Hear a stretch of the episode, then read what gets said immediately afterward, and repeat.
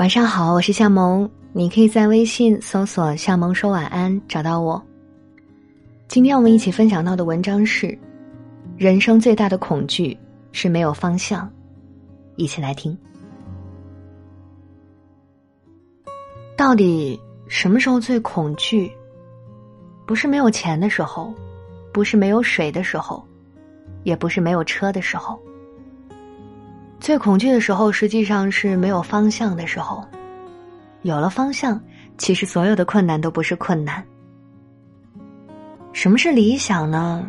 我后来才发现，当我遇到困难的时候，理想是一个 GPS，是生活当中的导航。这是我在七年前突然明白的。当时我和王石在一起，从西安开车到新疆乌鲁木齐，在戈壁滩上，车突然坏了。手机在那个地方没有信号。戈壁滩的地面全部是鹅卵石，温度高的几乎能把轮胎烤化。我们没有办法跟任何人联系，我们越来越恐惧，甚至开始焦躁。这时候，司机下了车，他不断的转，不断的在地上看，他在看什么呢？他在找车辙。司机终于发现了一条新车辙。我们齐力把车横在车辙上面，然后司机说：“剩下的事情只能等待，不要有任何奢望。”然后我们开始等待。一个小时后，有一辆特别大的货车在我们面前停下来。我们的司机写了一个电话号码，请货车司机出了戈壁滩后打电话找人来救我们。大货车开走后，我们在车上开始嘀咕：“这事儿靠谱吗？人家会帮忙打这个电话吗？”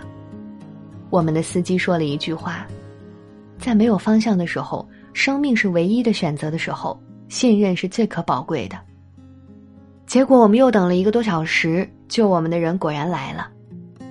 这件事情发生之后，我一直在思考一个问题：到底什么时候最恐惧？不是没有钱的时候。不是没有水的时候，也不是没有车的时候，最恐惧的时候，实际上是没有方向的时候。有了方向，其实所有的困难都不是困难。我总琢磨，理想这件事情，就相当于在戈壁滩上突然找到了方向。但是方向是怎么确定的呢？方向是心中的价值观，这个价值观就是是非判断。有任何理想，都要坚持到最后，都要兑现你的诺言。而这个价值观是什么？是诚信与道义。有了价值观的驱使，人就会有方向感。每个人的价值观不同，每个时代的价值观也不一样。社会在变，如今国家理想变成了个人理想。比如说，一个人喜欢放风筝，他要做全世界放风筝第一人。这就是一个理想。比如说，有人想娶个好媳妇儿，过上好日子，这也是理想。我不是很赞成任何一个社会都让政府领导人大人教小孩儿、小人物、年轻人去追随他们强加的理想。我主张，我们应该在一个时代、一个环境下，根据现实价值观来确定我们的追求，提出自己的理想。人有了方向感，就会快乐，生命会变得简单，就会在现实中从纠结哥变成淡定哥。人一生有三件最苦恼的事情算不准：第一，算不准今后你要赚多少钱；第二，算不准有多少幸福和痛苦；第三，算不准什么时候以什么方式离开这个世界。但是如果有价值观、有理想，算账就变得非常简单，人活的就很通透。我每天经常算账，但是我自己就做三件事：第一，看别人看不见的地方；第二，算别人算不清的账；第三，做别人不做的事情。什么人最快乐呢？有信仰的人快乐。心里头有方向感的人快乐，理想就是一个方向感，像在黑暗隧道前方的一点光明。如果失去光明，人会恐惧，会死亡；而有了这个光明，人会行动，会前行。这就是理想在生命当中的意义。当然，理想这件事情也不能把它夸大到什么都能解决，它属于保健品，而不是速效救心丸。所以，理想是一个增加概率的运动。有理想的人比没理想的人，只不过是成功的概率高一点儿。快乐程度高一点儿毅力强一点儿走得远一点儿心里头踏实一点儿一谈理想，难免要谈到现实。现在流行一句话：“理想很丰满，现实很骨感。”我们永远都在讲理想，却永远不能和理想拥抱在一起。我是这么看的：理想永远是从现实中孕育出来的，因为不满，所以有理想。